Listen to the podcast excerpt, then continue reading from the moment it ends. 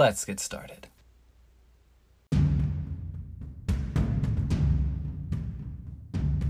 Bottom of the Smash Mountain podcast, Season 1, Episode 14, Super Bowl recap and off-season preview. Let's get to the podcast. We're taking a little bit of a break from Melee Talk and Smash Brothers Talk because I got Joel Espenshade once again onto the pod to talk some football. Joel is my best friend, and we love talking football together. So I'm really happy that we got to have a conversation about the Super Bowl that happened just yesterday. And I know that y'all either don't want to hear about Super Bowl talk or have heard a lot of Super Bowl talk already and maybe are tired of it. But one more time, join me and Joel as we talk about the Super Bowl. And also, off season? Let's get to the interview. Why is it so quiet? Oh, right, transition.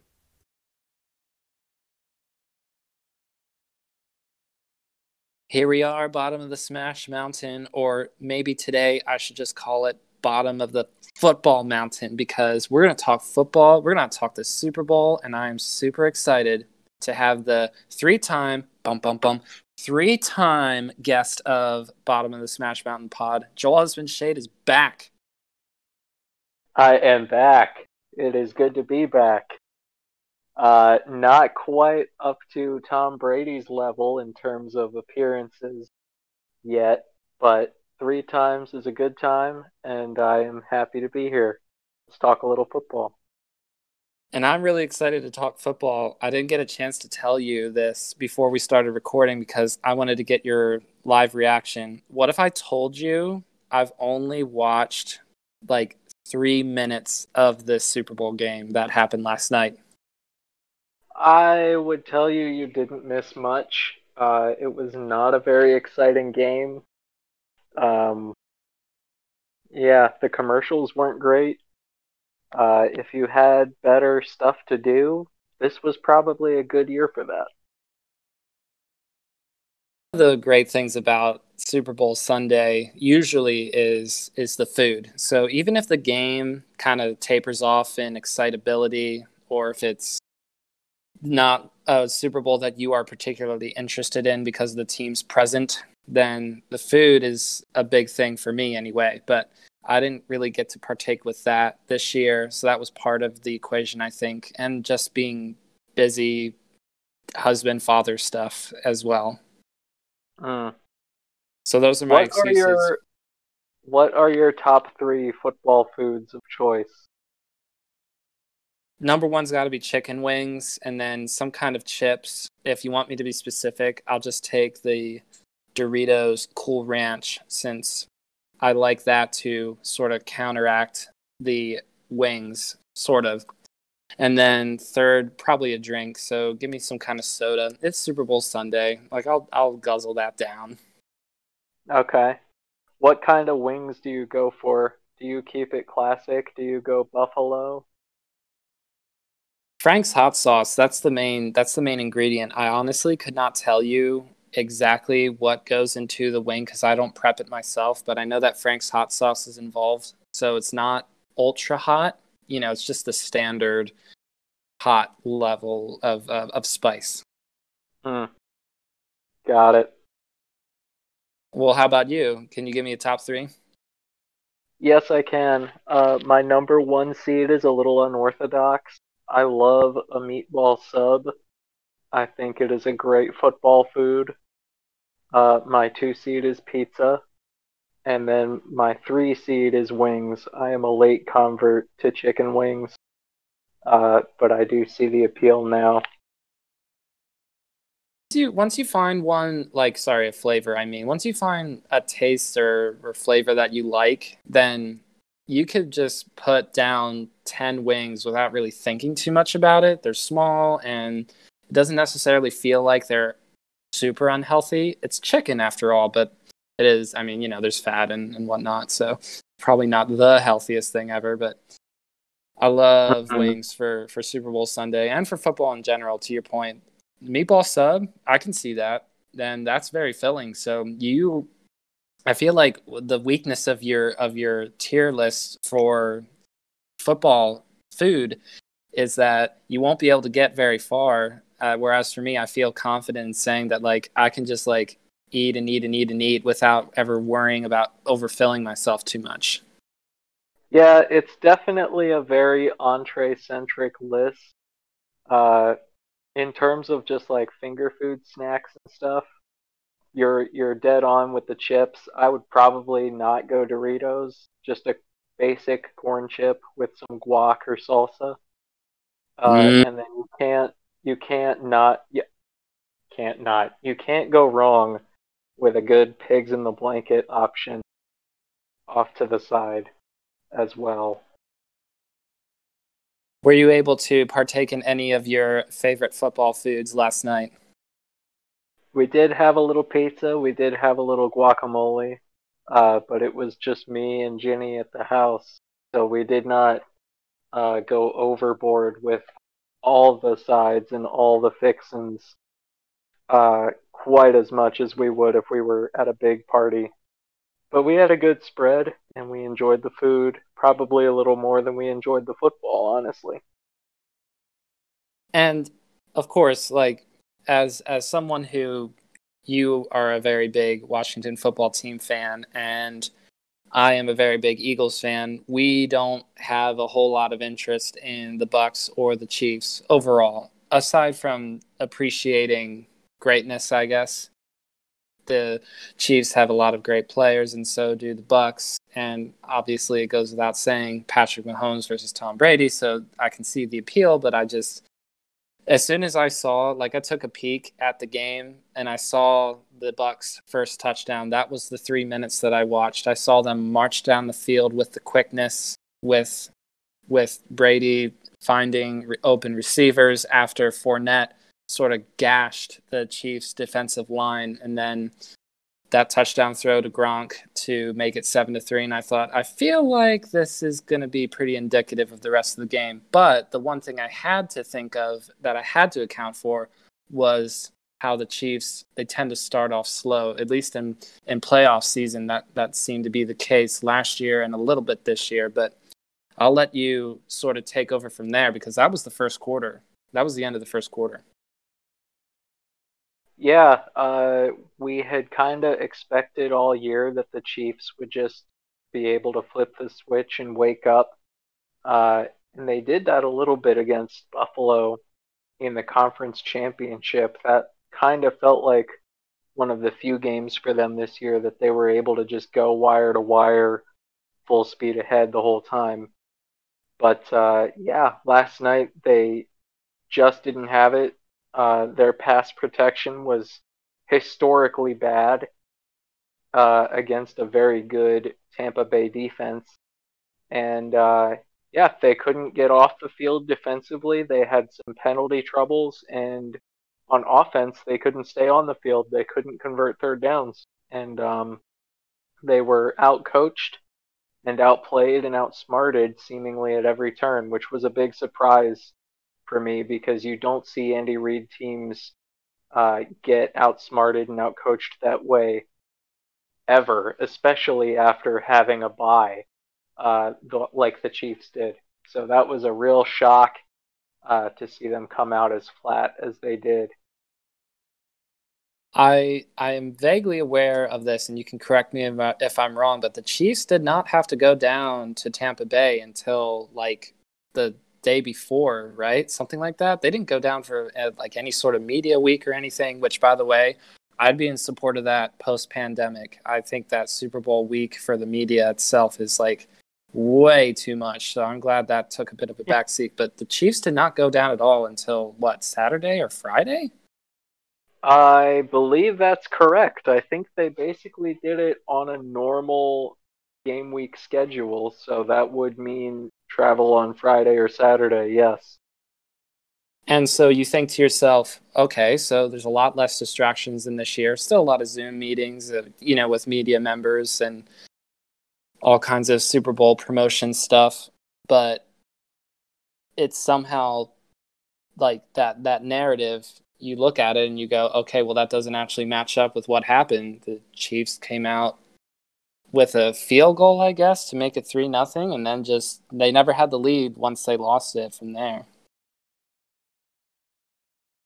Yeah, uh, they frankly didn't have many chances uh, to get back into the game after that point either. Uh, there was an interception by Tyrann Mathieu on what led what ultimately became uh, the Buccaneers' second touchdown drive that was overturned by a defensive holding penalty, uh, which extended the drive, and then they held the Bucks to a field goal attempt uh, later in the game, and Mecole Hardman lined up offside, which extended the drive and allowed them to score a touchdown on that drive. So it was a lot of shooting themselves in the foot for Kansas City that uh, where they just squandered opportunities to keep the game close uh, or get the ball back, and they just weren't able to do it. Um, the the goal line stand that the Chiefs had when they stopped Ronald Jones on fourth down at the one yard line was seemingly a big play at the time, but it ended up being completely meaningless because uh, they didn't do anything with the ball and they still were uh, down at the end by multiple touchdowns. And if there are any Eagles fans in the listenership of this podcast episode, a lot of that stuff kind of sounds familiar, doesn't it? You have something cool that happens and then you just do absolutely nothing with it. So, no complementary football. We do have to acknowledge, if I recall correctly, Patrick Mahomes did not have either of his offensive tackles like the starters for this game. Am I correct? You are correct. Uh, Mitchell Schwartz and Eric Fisher both were out this week uh, for the Super Bowl, and that ended up having a huge impact on the game. Uh, the Chiefs were also without a couple of their guards. I'm not sure if they were regular starters or if they were reserve players, but it ended up being that they had four different starters out of five uh, that did not start on opening day for them who had to uh, start and play the majority of the game yesterday for them. And that does a lot to what you are able to do, what you are able to accomplish on offense, and how you are able to stay in rhythm, uh, play to play, series to series.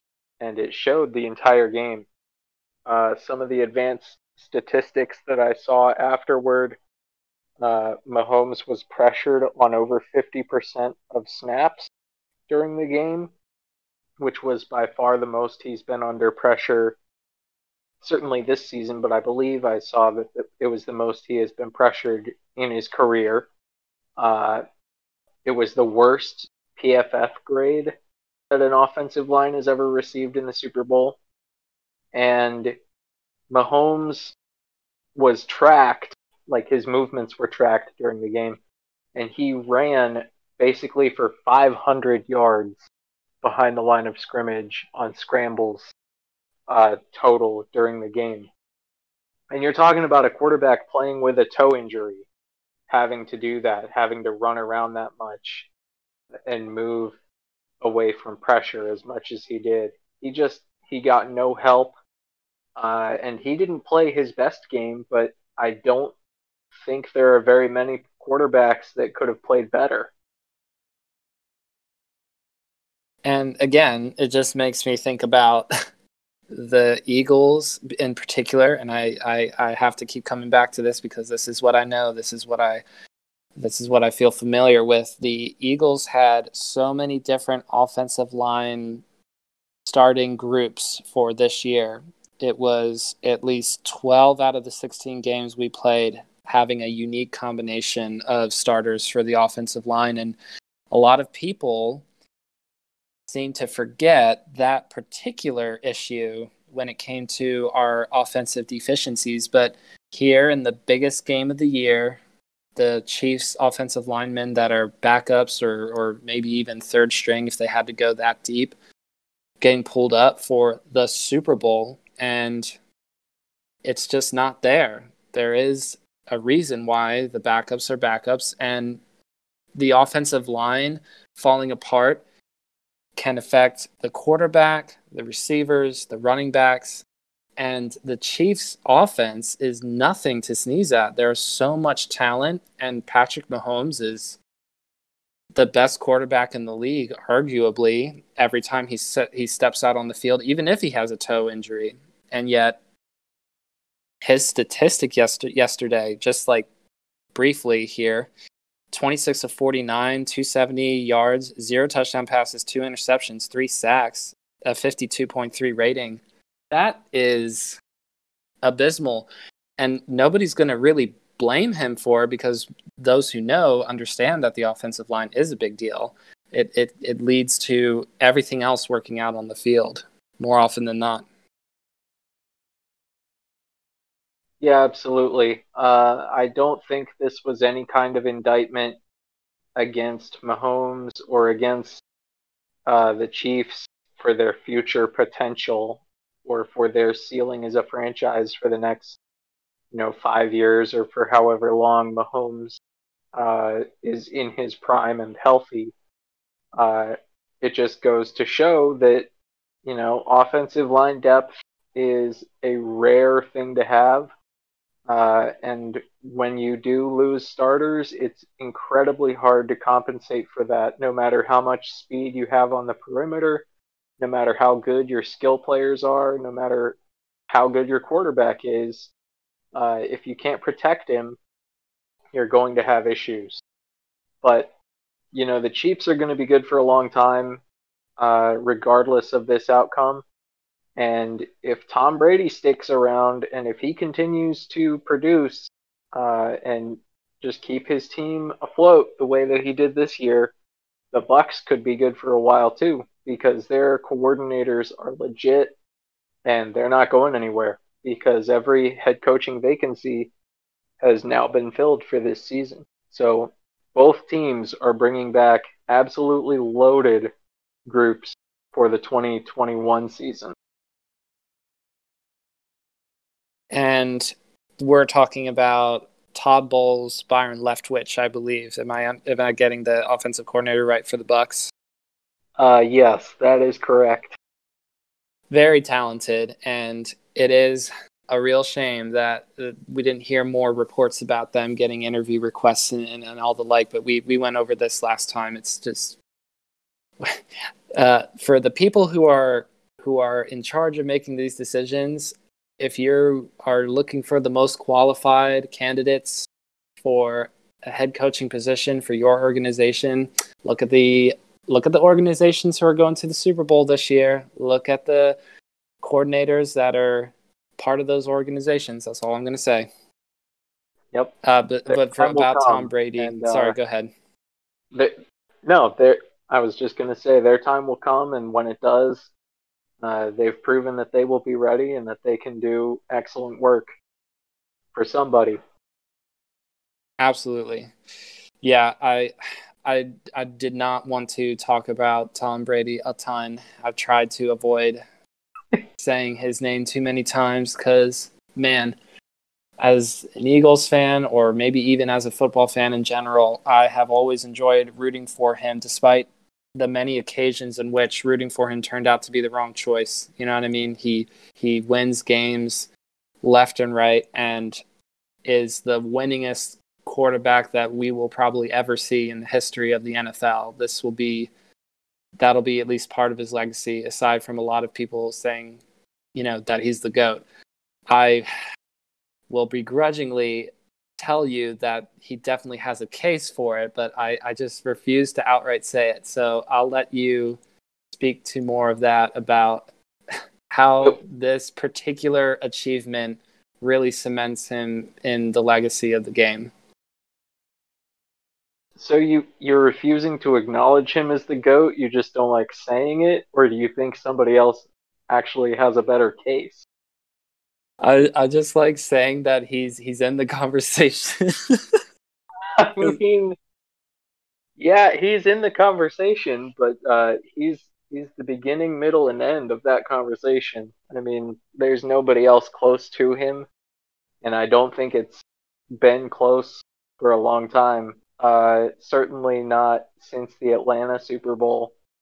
Uh, but yeah, there's not a whole lot to say. Uh, that hasn't already been said. He is the greatest of all time, and he'll probably always be the greatest of all time uh, because this kind of dominance, this kind of sustained success, the longevity that he has had in his career, it, it just doesn't come around every day. You don't see it every day in other sports, and you're not going to see it again in this one.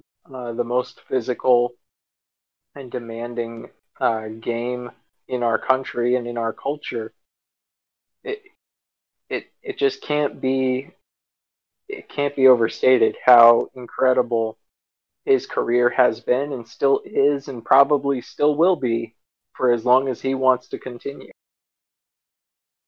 His body will catch up to him. We're not going to see a 60 year old man playing quarterback in another 15 or so years. I'm just doing the math loose, loosely. Uh, he's 43, I think. But regardless, uh, for this season, of what I've seen and what I saw of the playoff run leading up to this Super Bowl, arm looks fine, body looks fine. Brady's mental is as sharp as ever. He's motivated as he's ever been. And he's obviously the kind of player who isn't happy with just one. It's almost as if the second one becomes even more important, and it's almost like starting from scratch again. Obviously, has a has a great mentality for repeating success, and that is very hard to do in the NFL. I know with the Eagles, especially three years ago, we were looking around, going like, "We can be here for a while," and haven't gotten close since. Yeah, I think the injury that he sustained in 2008 was maybe the best thing that ever happened to him, uh, because a it it showed him how much he needs to worry about the sustainability of his career. You know, if he wants to continue doing this for a long time, it taught him a lot about taking care of himself and protecting himself in the pocket. And then B, I think it lit that fire you know, where he had to watch Matt Cassel go for a full year and win 11 games. They missed the playoffs, but they won 11 games without him, and he had to hear people talk about that. And that, I'm sure, ate at him and bothered him. And he's had a little bit of that again with, you know, Jimmy Garoppolo succeeding uh, during his suspension and then going to a Super Bowl with San Francisco.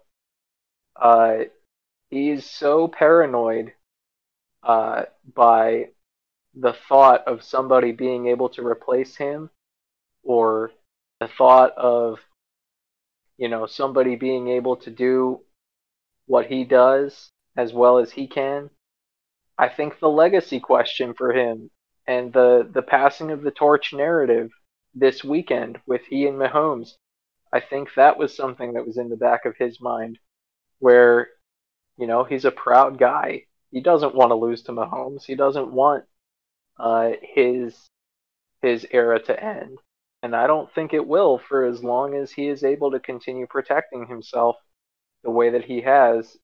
He's not going to get bored of winning. He's not going to get tired of it. And he's not going to stop working uh, to be able to continue to sustain this success.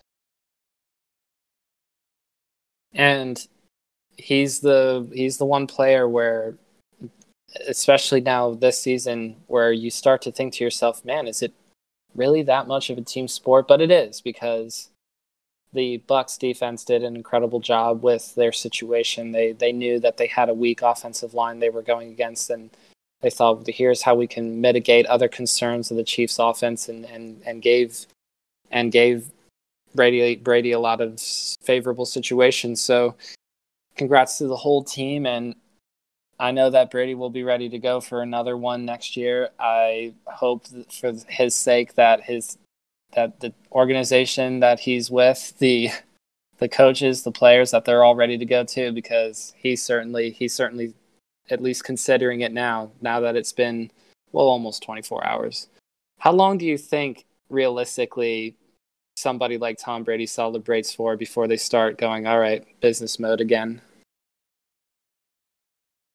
Well, that's hard to say, you know, because he does the weird diet and he uh, he goes to sleep at like seven o'clock if he doesn't have a game or something like that. So it's hard to really say how much he can snap into party mode when that's your whole life, uh, and every choice you make is about you know getting that much better for the next Sunday. But I'm sure he's enjoying it, and I'm sure uh, it doesn't mean any less to him just because he's won seven times. So uh, he's he's a guy that certainly is well liked by everybody around him. His teammates, uh, regardless of how much older he is than they are, they love being around him. So I'm sure he can still kick it if he wants to. But uh, yeah, I think he's always all business. I think that's I think that's why he's great. No matter who has spoken about Tom Brady, it's always been very positive. So again, it just makes it hard for me, someone who wants to find something to dislike about him. It just makes it hard for me to continue to do that. But I, I see, I see all the work, I see the effort, and obviously winning a Super Bowl for the seventh time is very impressive. Very, very impressive certainly in the conversation, as I like to say. okay, now we look ahead a little bit unless you had other thoughts about the Super Bowl, I'll just let you. Did you have any other thoughts? I did not. Uh, let's move on from this Super Bowl and into next season as quickly as possible because we need a good we need a good game to uh, cleanse the palate after the snoozer we watched yesterday. Wait, I did forget one thing. Uh, a, thought or tweet that I saw somewhere, and I forget who who would have said it or, or tweeted it, so forgive me. But what a great gauntlet uh, of teams and quarterbacks that Brady had to beat on the road leading up to this game. Rodgers, Brees, Heinicke, let's go. Yeah, and then beating um, Patrick Mahomes in the Super Bowl. Uh, I did a little bit of reading into this today because uh, I had seen a similar tweet, I think, uh, asking if any quarterback has ever faced a better list of his contemporaries on the way to a Super Bowl, and it was hard to come up with a list uh, of anybody that came close. We've had great quarterback matchups in the Super Bowl before. Uh, you know, Elway and Montana faced off. Montana and Mar- uh, Marino played in the Super Bowl. We got Troy Aikman and Jim Kelly twice. Uh, Terry Bradshaw and Roger Staubach. You know, great, great matchups between two quarterbacks that were both at the height of their game, but nobody has had to go through uh, the kind of resumes that Brady matched up with in this postseason. Heinicke notwithstanding, uh, he played the reigning MVP in the Super Bowl. He played this year's MVP on the road in the conference championship. And he played one of the five best quarterbacks of his era in Drew Brees, even though he's not the Brees that we are used to. That's still a big deal to go to New Orleans and knock off a really good team there that beat you twice in the regular season. Exactly so that that part is is also very impressive. And thinking in the back of my head, are there any other quarterback runs that are impressive? And off the top of my head, I can't think of any. So we'll just go ahead and leave it at that. If any of y'all in the audience can think of one, you can just go ahead and tweet at us. All right. Yes, looking ahead, we can finally just take a breather from football because it is a little bit all encompassing when it's on and when the team that you love is not involved it does get a little bit hard to pretend that you care as much. So i was happy to kind of embrace the you know what? Chiefs are still not making a comeback. I'm not going to put this game on with five minutes left. I'm just not going to do it. I got better things to do right now. And i'm looking forward to a new season where it's new beginnings and new hope. But for the Eagles, there are still a lot of unanswered questions. And for the Washington football team, they may actually keep Washington football team, which gets me upset. But why don't you go ahead and look ahead a little bit? You can you can take it wherever you want to go. What what are you thinking about going into this off season?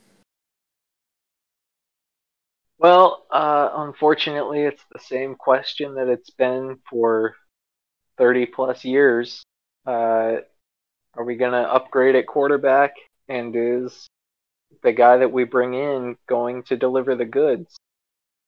Um, they lost out on Matthew Stafford. They do not appear to have interest in Carson Wentz, as some teams do. Um, there was also a report that Washington had inquired about Jared Goff before the Rams traded him in the Stafford deal. Um, and my thoughts about Jared Goff notwithstanding, I thought, you know, great. They should be kicking as many tires as they can. They should be making as many calls as they can. Uh, they should be doing their due diligence on every available quarterback uh, because, frankly, the market is pretty dry right now. You know, Dak is probably going to stay in Dallas. The Deshaun Watson rumors have cooled off. And uh, you could be left at the end of this thing with Kyle Allen and Alex Smith again. And if that happens, I don't think lightning is going to strike twice. Uh, and I don't think you're going to see Washington return to the playoffs with their current quarterback room. So they're going to have to make some moves. They're going to have to be aggressive. And the question is, is it is it going to pay off? What that organization un- hopefully understands and you understand is that's a great defensive line and certainly putting a, top 15 quarterback into Washington football team would be a night and day difference, honestly. I, I, I do believe that like if you put a Deshaun Watson in particular, but just a top 15 quarterback into the Washington football team, and they have that defensive line. And Terry McLaurin continues to grow as a, as a, as a, as a wide receiver, and the rest of the wide receiver corps plays well. I'm not going to pretend to know everybody's name, by the way. And is it uh, who's the running back? Gibson. Yes, Antonio right. Gibson. Yes, yes. Sorry, and and then also again like the leadership from the from the defense as well. You can have a a 12 win team fairly easily and just just in my own estimation. Now i'm you're more of the expert than i am but do you do you believe that 12 wins is a real realistic number for a washington football team if a top 15 quarterback is at the helm? Well if they got deshaun watson i think the answer is easily yes. Uh, 12 wins would certainly be within the realm of possibility and probably within uh, the realm of what people would expect for them if they were able to make that kind of a move. And I would even say the same if they were able to land Dak uh, 11 or 12 wins. If you're able to keep this defense intact, is probably where they should be with that kind of quarterback play and with what that would mean for the rest of the division. But if you're in the Derek Carr area or the Marcus Mariota territory,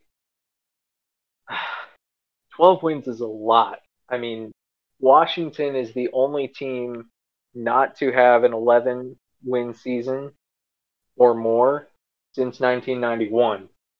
So, winning 11 12 games is not something that we can just throw around lightly as, you know, as light work for this team. That's something that literally has not happened in my lifetime.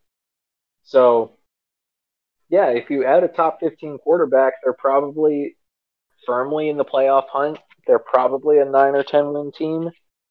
But if you add an elite guy or a borderline elite guy like Deshaun or Dak, or, you know, if the heavens move and Aaron Rodgers is somehow traded, yeah, I think this is a Super Bowl caliber defense, and you'd finally have quarterback play to match.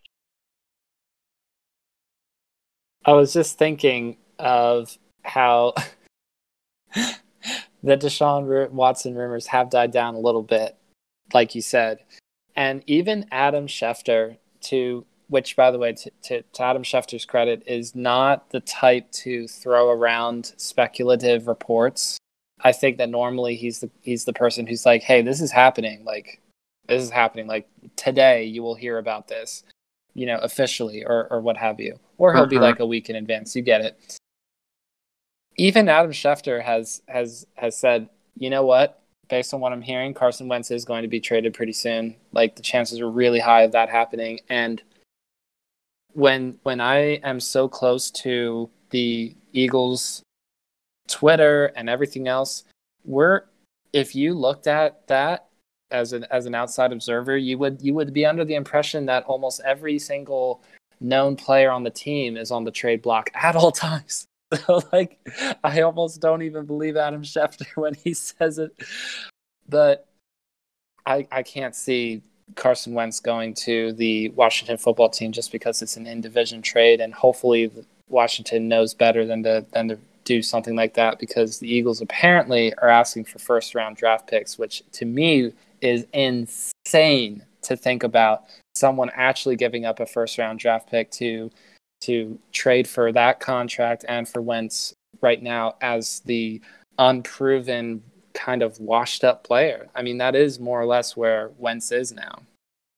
Yeah, talk to me about what you think his value would be and what kind of package uh, would make you happy if and when the Eagles do trade him. Because I know you're a big Wentz guy. I know that you think that he's a great person, and I'm sure he is all of those things. But uh, what kind of deal would it take to move the needle for you?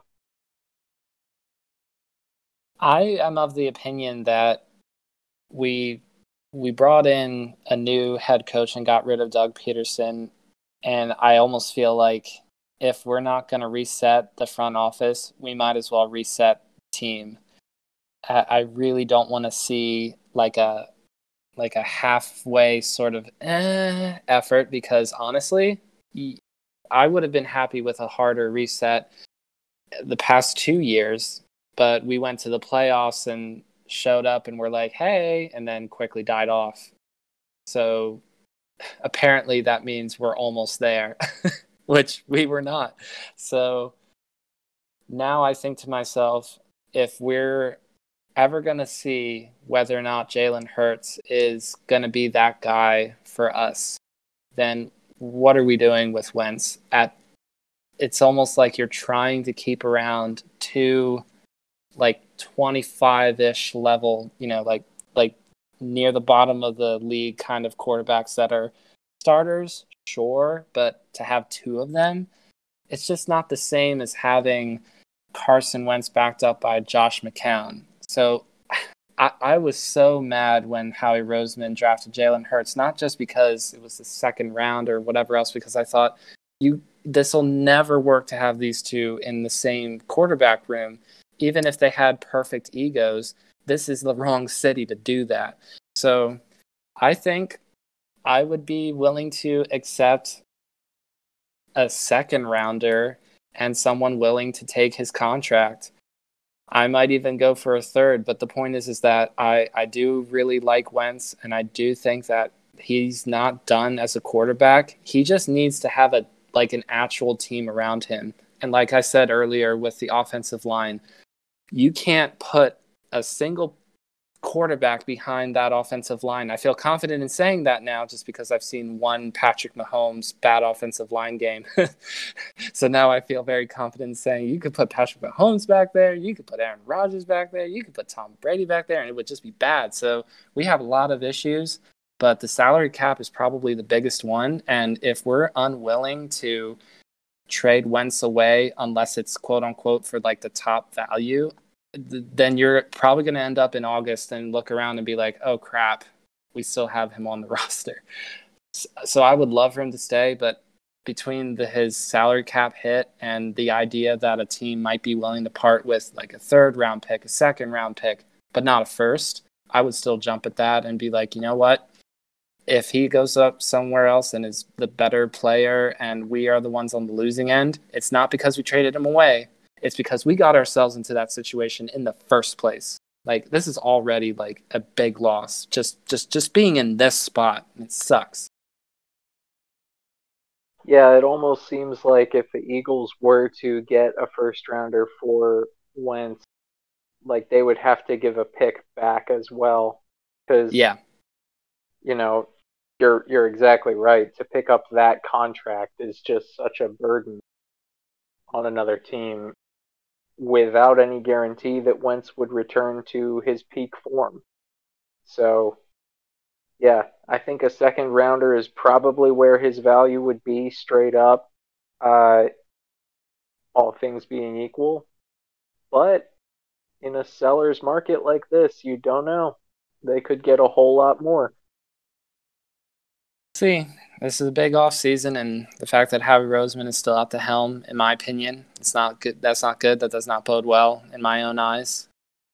But uh, he's still on. He's still managing the front office, so fly so Eagles fly. You, Sorry. Yeah, what do you think all of this means for Jalen Hurts? Assuming Carson is traded, do you think uh, he automatically gets the keys to the castle then? Do you think that Howie Roseman still being there uh, bodes well for him getting to uh, get the first crack at that starting job? I would love to see more of a competition, but there has to be like a certain level of wink wink competition. Bring in someone like I think of Joe Flacco only because I know that he's either retired or he's about to. Like bringing someone like that to be like, oh yeah, we'll have competition. Sorry, yeah. what? He's very non-threatening. Yes, a very non-threatening quarterback, but still tout the whole competition thing. Maybe give a, a Joe Flacco like quarterback some snaps with the first round. Sorry, not the first round. With the first uh, string practice players and let the Eagles media go crazy. the beat writers go ballistic, like, oh my gosh, we're going to have Joe Flacco starting for this next game. And it's just like, nah, we're just screwing with you. Uh, that'd be funny. The, yeah. the idea being uh, quasi, but not really open competition, but that Jalen Hurts does get a crack at that because you, you use the second round on him. He played like a rookie in the games that he started this past season. So see if he makes that jump. And it wouldn't hurt because he's on a rookie contract. That's always good if you can have a rookie contract player for the quarterback position, especially playing well, winning you games. Yeah. It would be like that one summer when the Giants had Kurt Warner in as the backup and the New York beat writers uh, we're starting to talk about how uh, Kurt Warner is looking better in practice than Eli Manning. We're all seeing this, right? we're like, oh no, we cannot have this become a story. We need to trade Warner to Arizona. Uh, that would be very fun as a Washington fan to watch play out with Joe Flacco and Jalen Hurts. Uh, but for your sake, let's hope it doesn't get to that point. Yeah, for now, right now, it's an open competition between Carson and Jalen. So that's that's that's the latest and greatest. We'll see if that bears true in a week or so. Apparently, the the the, the day of trading, not day of reckoning, but the day of trading is happening sometime this week, according to Adam Schefter. So we'll see. I, am putting a lot of pressure on him. Uh, if it doesn't actually happen, I won't actually be that mad. I just get tired of hearing about trade discourse as an Eagles fan sometimes because literally that's all we can do sometimes as a group, apparently. Is just talk about, oh, are we going to trade this player? Are we going to trade this player? Like, we're talking about Jake Elliott, the kicker. Like, who trades for a kicker? Can we please settle down? Hmm. Anyway. So, yeah the draft coming up and free agency and a lower salary cap apparently. That's what i keep hearing. And who knows what the offseason program is going to look like with covid. I haven't heard anything about that specifically but with all of that with all that coming up in the future, not all back to back to back, but just like I I'm glad that there is time for myself to rest from football a little bit because this was a tough year for me. And I'm hoping for for good things, but I think until the season starts, I'm going to try to take everything with a grain of salt because even if it's exciting at first, uh, you have to be really careful. We are now a bottom dwelling team. And until we see success again, it's just like the bottom dwelling team mentality is like always one turn away. Even if you start to see like a two game win streak and go like, oh yeah, here we go, here we go, and then you get you get your butt handed to you by an actual, you know, good team. So we'll see. Yeah, the bottom dweller mentality will suck you in real fast, and it is hard to climb out. Uh, and the worst thing that can happen is when you go from bad to mediocre, because then you're stuck there forever. And uh, yeah, it's been a it's a road that I know far too well uh, at this point in my football fandom. But uh, yeah, there's always next year, and there is always hope for all 32 teams the second week of February. Absolutely, I agree. Although I did think of just one, uh, just thought of one thing.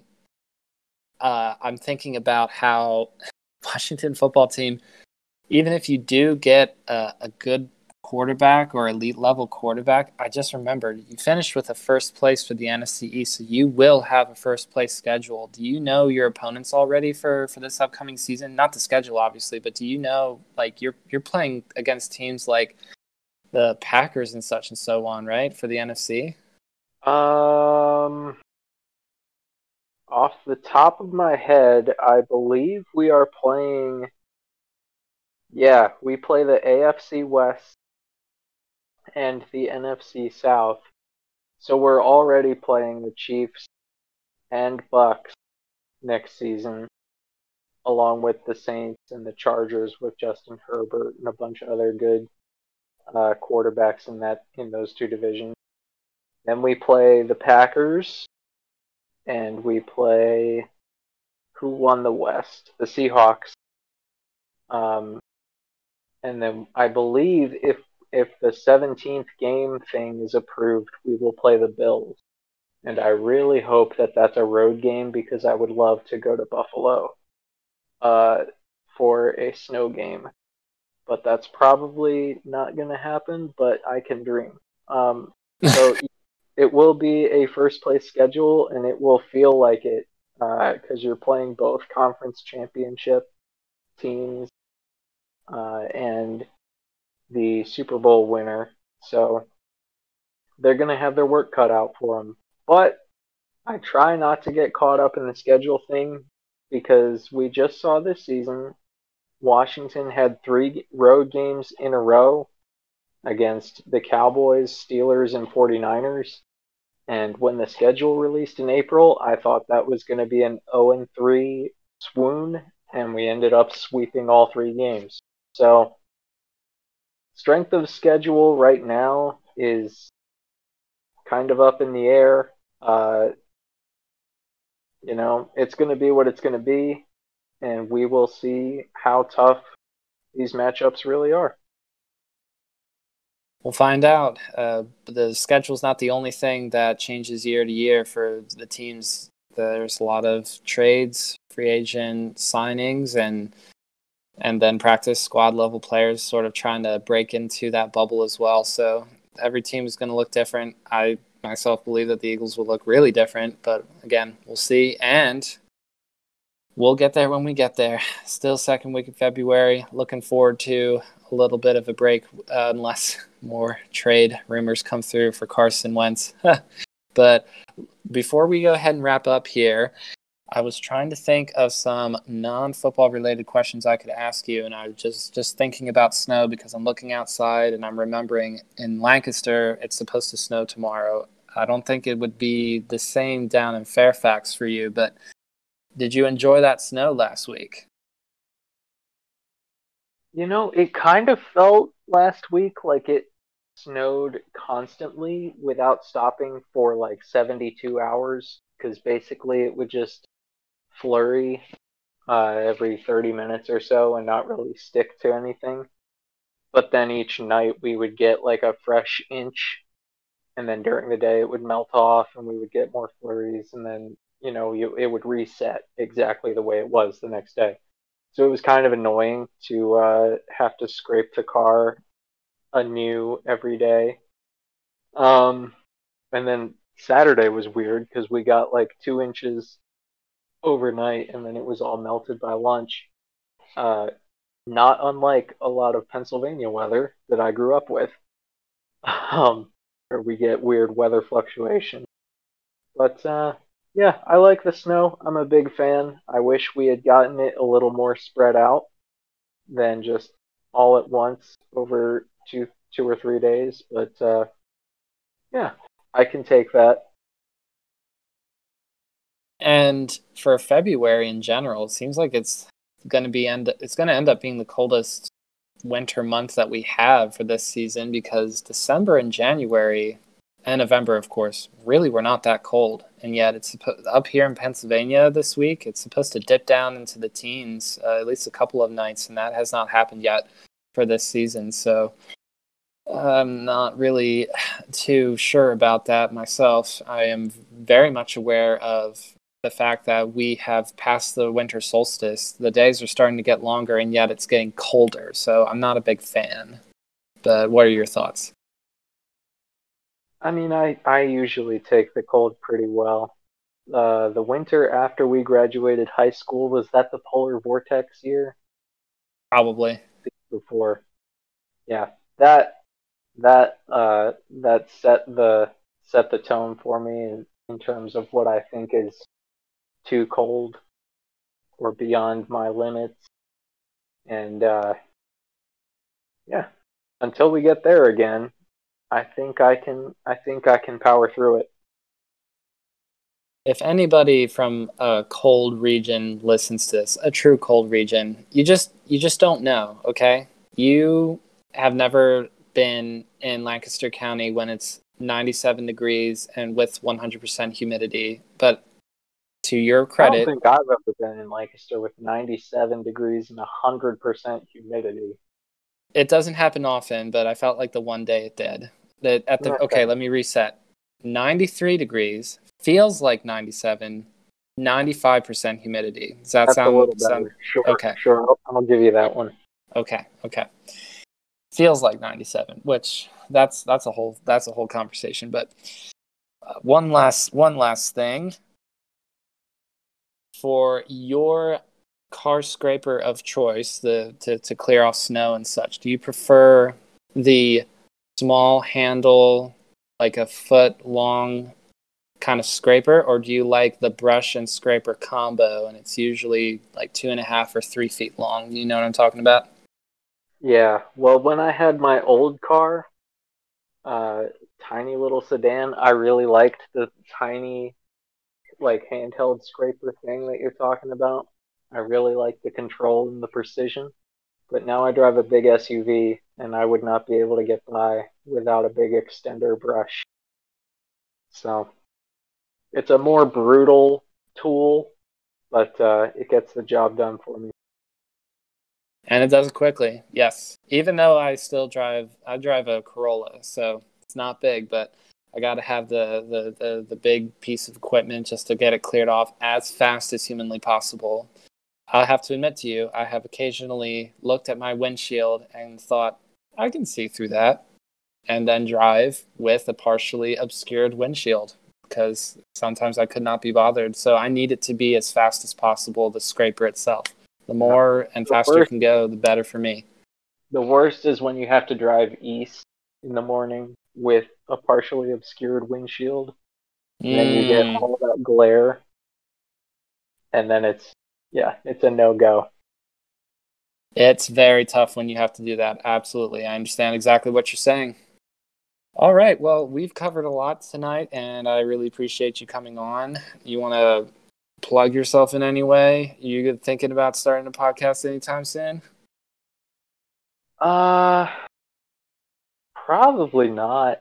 I mean, I don't think I'll I don't think I'll be starting a podcast. If you want to follow me on Twitter, that would be cool. Uh, you can find me. My username is Joel but baseball, and my handle is at Joel Espenshade. Uh, follow me on Instagram too. Slightly funnier on Instagram, I think. Slightly. I actually haven't been on Instagram in a while myself, so I've missed out on that. But I should take a peek at my wife's. She, my my lovely wife Jen, does follow you on Instagram also, so I'll have to yeah. check to see what's new there. I know that I'm you've done some of a volume shooter on Twitter, but Instagram is where I take the high percentage, uh, high percentage shots. The premium content. Mm-hmm. Have you done any art recently? I have not. Uh, I need to though. I mean, I'm sure for you, it's it's not necessarily something that you feel the itch to do every every day per se. But I know that, like, I've seen some of the art that you've shared onto your Instagram, and I think you do a fantastic job. It's it's usually with pencils, right? It's usually with pencils. I have invested in some alcohol markers recently, which are great because you can just get a lot more done a lot faster with markers than you can with pencils. Um, it's not quite as refined. I can't quite be as detailed, but I really uh, I like experimenting with them. So I do need to get back to drawing soon, though.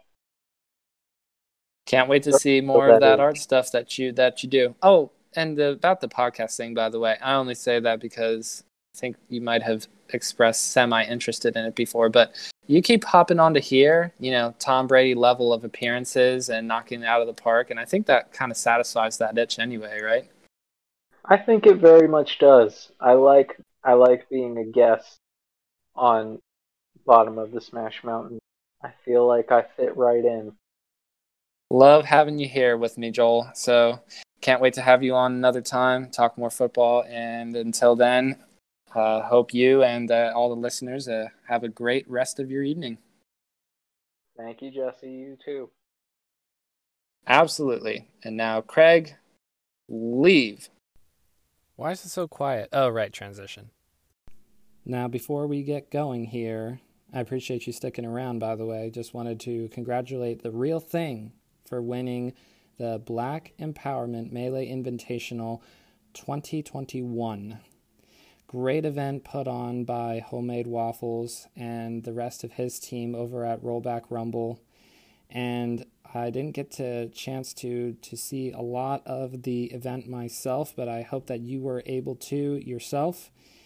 Also, just want to read out this tweet that came out from at Rollback Rumble on Twitter on February 7th at 8:27 p.m.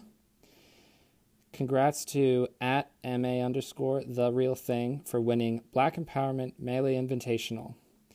So we have a rundown of, of who made top eight. So we got Real Thing, 2Saint, Billy Bo Peep, Tempo Axe, Messenger, Shroomed, Ryan Ford, and Justice XYZ.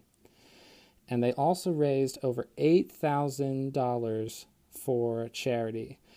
And according to this tweet, they haven't even added the Bemi shirt proceeds yet. So really excited to see the total number there and all the all the receipts once they go through and to see I think all the players that made top eight got to at least choose a little bit of where the total amount money raised, what specific charities they went to that were charities that were focused more on black empowerment related related uh, activities. So hopefully we'll get to see some of that in the coming days. But once again, just wanted to congratulate Homemade Waffles and everybody that participated in this in this event for a very successful, a very successful invitational, and to celebrate Black History Month, to celebrate diversity in the scene, and I'll just try and leave it at that. Don't want to put words into too many people's mouths, but for me, from from my own perspective, I just want to let you know really cool event.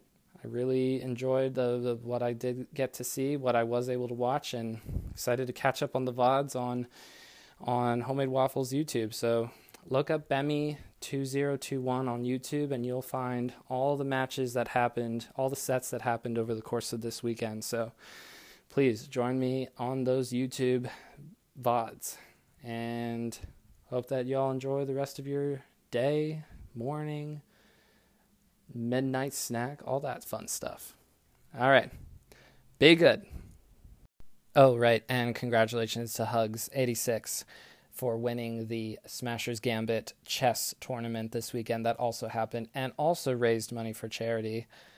Great event as well. Sorry I forgot to throw a shout out to y'all. Wonderful chess matches. Did not really watch the event, if I'm being honest, but I am going to watch all the YouTube content that comes out about the event for sure. I'm sorry that I that I missed out. I, I, I feel the regret in my heart, and to those of you who missed out as well, feel that regret with me and come with me onto YouTube to catch up on some of those VODs and drop some likes, some comments, some subscriptions to all these content creators and smashers who participated in this in this event because from what I saw, the what little I saw, it was a really great event also. And especially since the event was also raising money for charity. So you love to see things like that. You love to see the crossover of chess and smash. I'm sorry that I missed out but I will be catching up and I can't wait to see some awesome chess matches in highlight mode. Okay, now I'm done. What does the cow say? Boo. Moo. Good job. What does the kitty cat say? Ow. Good job. What does the doggy say? woof woof. Good job. Can you say linguistic specialist? Say. Good job. That was a good try. Can you say outside? Have Do you want to go outside? Okay. Okay. Can you say bye bye? Bye bye. Bye bye. Bye bye.